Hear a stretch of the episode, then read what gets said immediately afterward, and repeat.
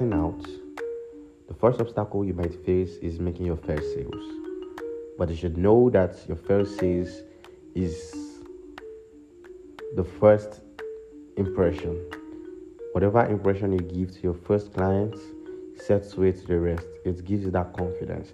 It makes you know that this thing works. It makes you know that the business you are into now can give you money. But be careful though.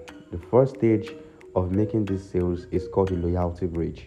Is the key to opening more doors to your sales. Is the key to opening more doors to more portfolios. Is the key to opening more doors to more possibilities. It is the key to opening more doors to more money. Because the first stage is the bridge where you have to cross where you give loyalty, where you give your all, where you give this assurance to your first client that, okay, I can make this work. Okay, I know this craft. Okay, you can give me your money and I will deliver. You can even over deliver just to pass a message that you're capable of making those transactions.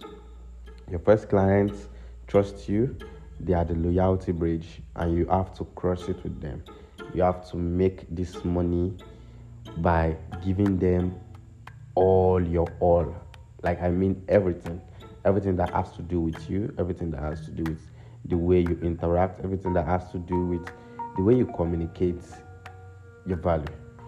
Because the communication part is where the money really is. Once they understand you once they understand what you're trying to sell they give you the money and that means you've crossed the loyalty bridge. Don't mess with it don't fuck it up.